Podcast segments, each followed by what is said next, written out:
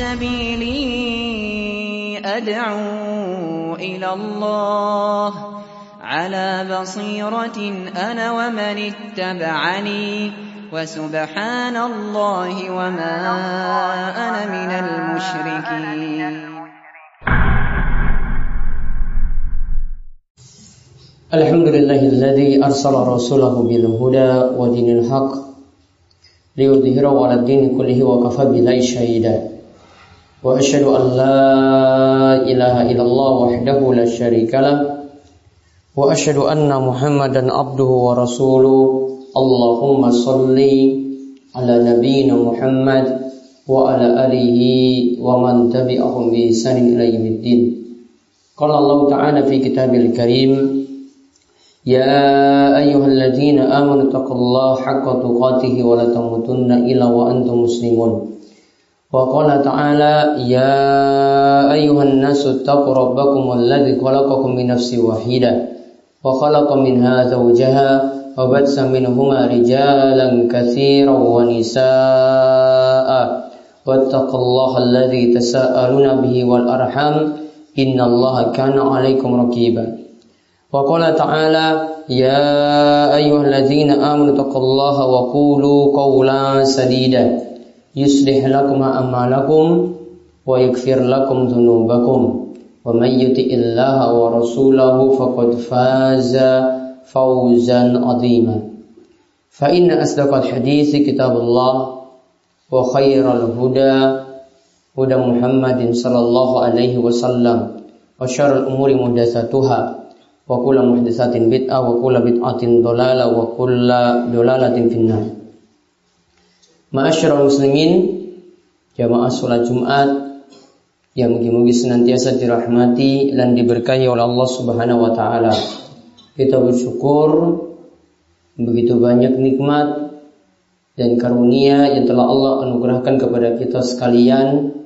Kita masih diberikan nikmat lahiriah berupa umur panjang, kesehatan badan, dan juga nikmat berupa batin, yaitu nikmat yang kita rasakan dalam hati kita, berupa nikmat iman dan nikmat Islam. Semua nikmat ini Allah terus anugerahkan kepada kita sekalian, dan tugas kita adalah untuk terus bersyukur kepada Allah dengan bersyukur tadi maka Allah Subhanahu wa taala akan menambahkan kita nikmat-nikmat yang lainnya. La in syakartum la azidannakum. Kata Allah Subhanahu wa taala jika kalian mau bersyukur, maka aku akan terus menambah nikmat bagi kalian. Salawat dan salam semoga tercurahkan kepada junjungan kita Nabi besar Nabi Agung Muhammad sallallahu alaihi wasallam pada para sahabat, para tabi'in, para ulama dan setiap pengikut Nabi yang mengikuti beliau dengan baik, mengikuti sesuai dengan apa yang beliau tuntunkan, mengikuti sesuai dengan apa yang beliau ajarkan, sehingga nanti pada hari kiamat mudah mendapatkan syafaat beliau. Mudah-mudahan kita semuanya termasuk di antara pengikut Nabi SAW yang mendapatkan syafaat beliau dan menikmati telaga Nabi SAW pada hari kiamat kelak dan kita terus istiqomah di atas iman dan di atas Islam. Kaum muslimin yang mungkin-mungkin senantiasa dirahmati oleh Allah Subhanahu wa taala suatu nikmat yang besar jika kita dapat memperhatikan solat yang Allah Subhanahu wa taala wajibkan. Ada dua ayat yang ini bisa direnungkan di mana disebutkan Faidah solat yang sangat-sangat luar biasa. Ayat yang pertama disebutkan dalam surat Hud ayat ke-114. Surat Hud ayat ke-114 dan nantinya surat Al-Ankabut ayat ke-45. Di mana dalam dua ayat ini dijelaskan dengan sangat baik mengenai keutamaan solat lima waktu yang diwajibkan bagi kita setiap harinya. Ayat yang pertama yang tadi kami maksudkan yaitu firman Allah Subhanahu wa taala wa aqimis salata tarafain nahari wa zulafan minal lail innal hasanati yudhibna sayyi'at Kata Allah Subhanahu wa taala, kerjakanlah solat di penghujung di tepian siang dan juga di awal-awal malam. Di tepian siang yang dimaksudkan sini adalah solat zuhur dan solat asar. Kemudian kerjakanlah solat di awal-awal malam yaitu solat maghrib ketika matahari itu tenggelam dan solat ngisa ketika cahaya merah di ufuk barat itu sudah hilang tanda sudah sangat-sangat gelap dan malam itu masuk yaitu melaksanakan solat isya. Kemudian Allah subhanahu wa ta'ala menyebutkan innal hasanati yudhibnas sayyiat. Sesungguhnya yang namanya Kebaikan itu akan menghapuskan kesalahan-kesalahan. Yang namanya kebaikan itu akan menghapuskan kesalahan-kesalahan. Para jamaah yang semoga senantiasa dirahmati oleh Allah Subhanahu wa taala, coba perhatikan ayat ini baik-baik. Yang pertama, dalam awal ayat disebutkan tentang solat. Lakukanlah solat, kerjakanlah solat. Dan di sini dengan menggunakan kalimat akimis solah mengerjakan namun bukan sekedar mengerjakan namun dikatakan menegakkan sholat.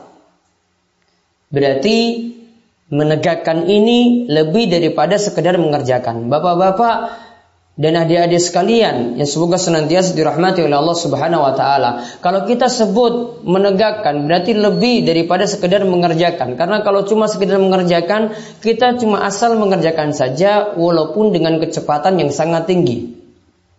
Cuma sekedar kita melakukan gerakan naik turun rukuk, kemudian sujud, kemudian bangkit lagi untuk berdiri, kemudian rukuk, kemudian sujud lagi sampai tahiyat.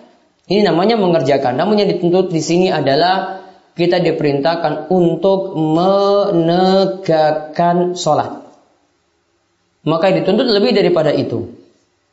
Oleh karena itu rukun-rukun kita itu penuhi.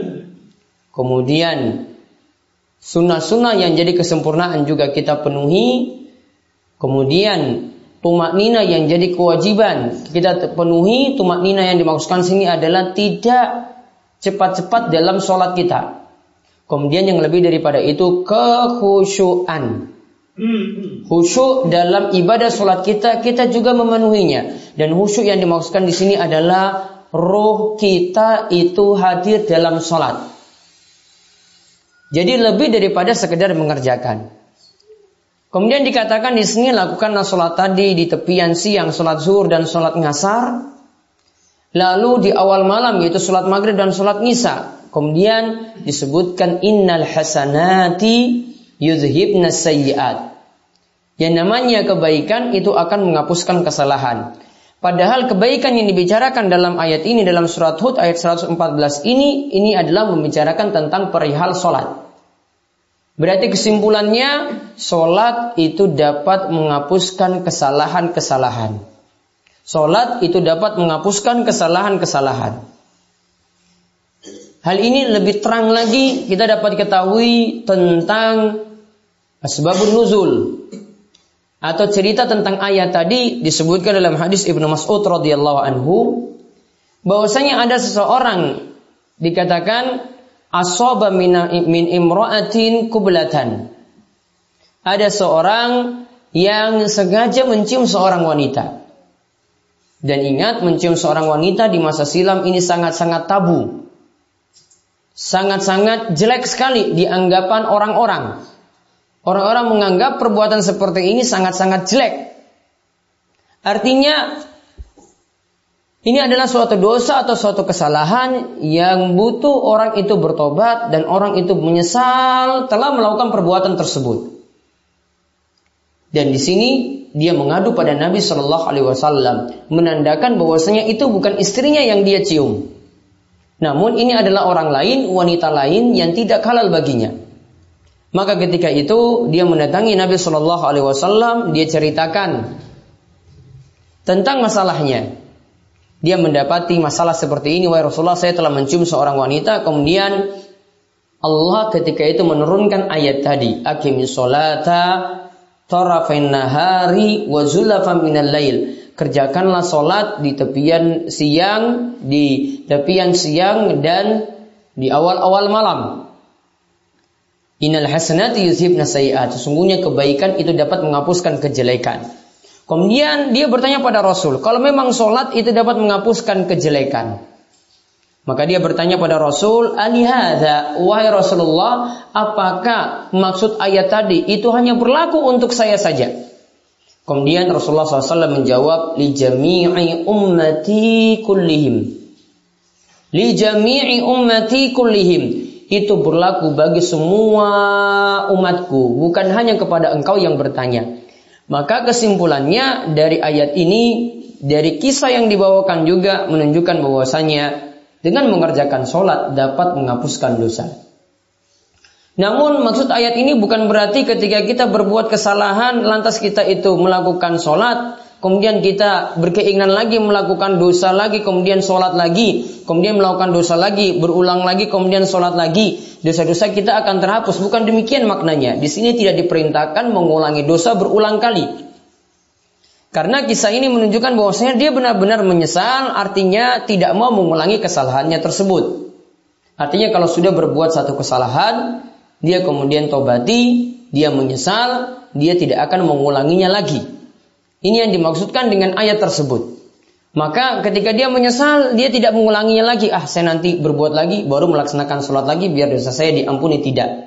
Karena yang disebut bertobat, kata para ulama, kalau memenuhi tiga syarat, yaitu dia menyesal telah melakukan dosa-dosanya yang telah lalu. Kemudian dia bertekad untuk saat ini meninggalkan dosa-dosanya yang dia perbuat.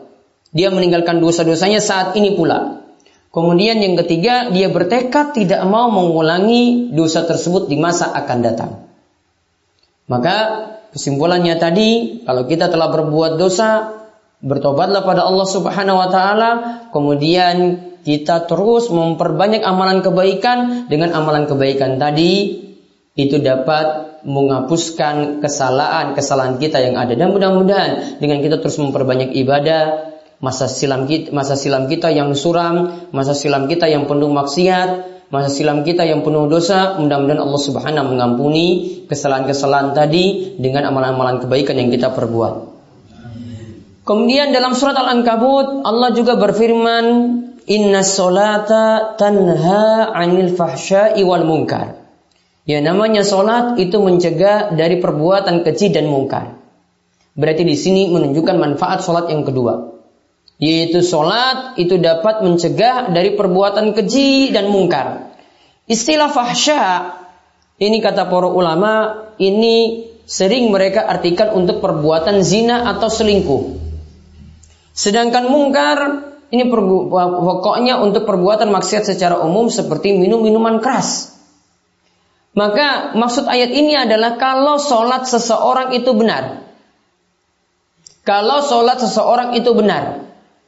Penuhi rukun, penuhi syarat-syaratnya, penuhi sunnah-sunnahnya disempurnakan. Ditambah dengan khusyuk dia melakukan sholat tadi, maka sholat tersebut dapat mencegah dia dari perbuatan keji dan mungkar. Sholat itu dapat mencegah dia dari perbuatan tadi perselingkuhan, dari minum-minuman keras, bahkan ini sebenarnya berlaku untuk semua sholat. Kalau memang sholatnya itu jujur, sholatnya itu benar, ikhlas karena Allah Subhanahu Wa Taala, dia lakukan dengan tulus, maka akan membuat seorang itu jadi baik. Maka kalau memang dia kesehariannya ini adalah orang yang sering bermaksiat, kalau dia terus merutinkan sholatnya, sholatnya dijaga dengan benar. Yang pertama jaga sholat terlebih dahulu. Kemudian dia lakukan sholatnya dengan penuh penghayatan, merenungkan dan dia sempurnakan sholat tersebut, maka ini akan terwujud, akan mencegah dari perbuatan keji dan mungkar. Maka ada cerita bahwasanya Nabi Shallallahu Alaihi Wasallam itu pernah dikabarkan oleh sahabat ada orang yang rajin sholat malam. Lantas di pagi harinya dia biasanya mencuri, misalnya nyolong sesuatu. Namun masalahnya di sini adalah dia orang yang rajin sholat. Sholat malam dia rutin melakukannya dan jarang orang yang suka mencuri, nyolong seperti ini rajin sholat malam. Namun kelakuannya seperti itu. Maka Nabi SAW cuma mengatakan ayat tadi, Inna solata tanha anil fasya iwal mungkar. Yang namanya solat itu dapat mencegah dari perbuatan keji dan mungkar. Artinya di sini apa? Sudahlah biarkan dia. Mengerjakan sholat terus, perbuatan maksiat yang dia lakukan tadi nanti akan ditinggalkan. Karena sholat memang sifatnya, manfaatnya sangat-sangat besar. Dapat membuat orang itu jadi baik. Dapat membuat perselingkuhannya tadi itu jadi berhenti. Dapat membuat yang biasanya kecanduan minuman keras juga jadi sadar. Sholat akan mengantarkan seperti itu.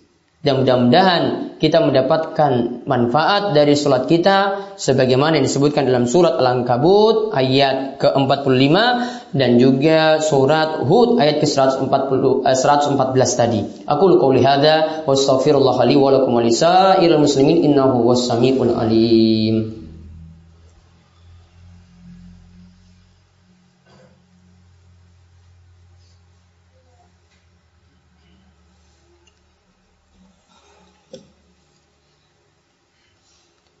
Alhamdulillahi Rabbil Alamin Hamdan kathiran tayyiban mubarakan fi Kam yuhibbu Rabbuna wa yarda.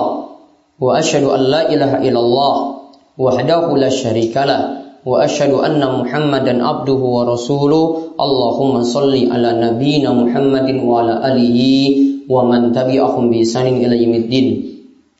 Kaum muslimin yang semoga senantiasa dirahmati oleh Allah subhanahu wa ta'ala.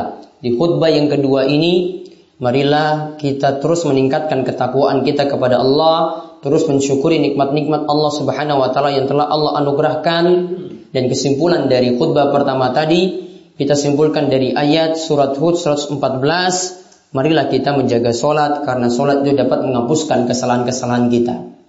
Kemudian dari surat Al-Ankabut ayat 45, marilah kita menjaga sholat dan memperhatikannya dengan benar karena sholat ini akan membawa dampak positif bagi kita sekalian. Kelakuan-kelakuan jelek yang ada pada diri kita, kelakuan-kelakuan jelek yang ada di tengah-tengah masyarakat kita atau di tengah-tengah keluarga kita dapat hilang, dapat terhapus kalau kita benar-benar memperhatikan sholat. Untuk bapak-bapak, ya sangat-sangat dianjurkan sekali untuk bisa merutinkannya di masjid, mengisi masjid-masjid ini dengan melakukan ibadah sholat tadi, termasuk juga adik-adik remaja putra, adik-adik sekalian, ya diperhatikan sholat tersebut, ya marilah masjid ini benar-benar dimakmurkan, karena laki-laki memang dituntut untuk menjaga sholatnya itu untuk masuk di dalam masjid. Sedangkan para wanita nanti afdolnya bagi mereka untuk melaksanakan sholatnya di rumah-rumah mereka.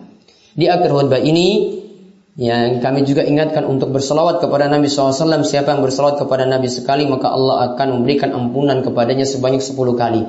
Inna Allah malaikatahu yusalluna ala nabi. Ya ayuhalladzina amanu sallu alaihi wa sallimu taslima. Allahumma salli ala Muhammad wa ala ali Muhammad kama sallaita ala Ibrahim wa ala ali Ibrahim innaka hamidun majid. Allahumma barik ala Muhammad wa ala ali Muhammad kama barakta ala Ibrahim wa ala ali Ibrahim innaka Hamidun Majid. Marilah kita panjatkan doa pada Allah, mungkin-mungkin di hari Jumat yang penuh berkah ini Allah terus memperkenankan doa-doa yang kita panjatkan. Allahumma gfir lil muslimina wal muslimat wal mu'minina wal mu'minat al ahya'i minhum wal amwat innaka sami'un qaribun mujibud da'wat. Allahumma qsim lana min khasyatika ma tahulu bihi bainana wa baina ma'siyatik wa min ta'atika ma tuballighuna bihi jannata wa min al-yaqini ma tuhawwinu bihi alaina masa'ibad dunya. Allahumma matina bi asma'ina wa absarina wa quwwatina ma ahyaitana waj'alhu waritha minna waj'al sa'rana ala man zalamana wansurna ala man adana wa la taj'al musibatana fi dinina wa la taj'al dunya akbar hammina wa la mablagha ilmina wa la tusallit alaina man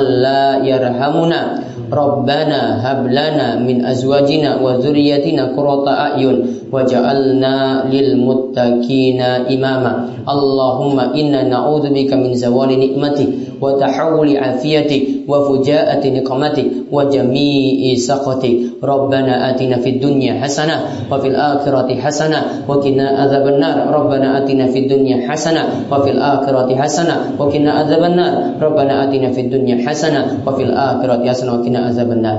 إن الله يأمر بالعدل والإحسان وإيتاء ذي القربى وينهى عن الفحشاء والمنكر والبغي يعظكم لعلكم تذكرون ولذكر الله أكبر. أقيموا الصلاة.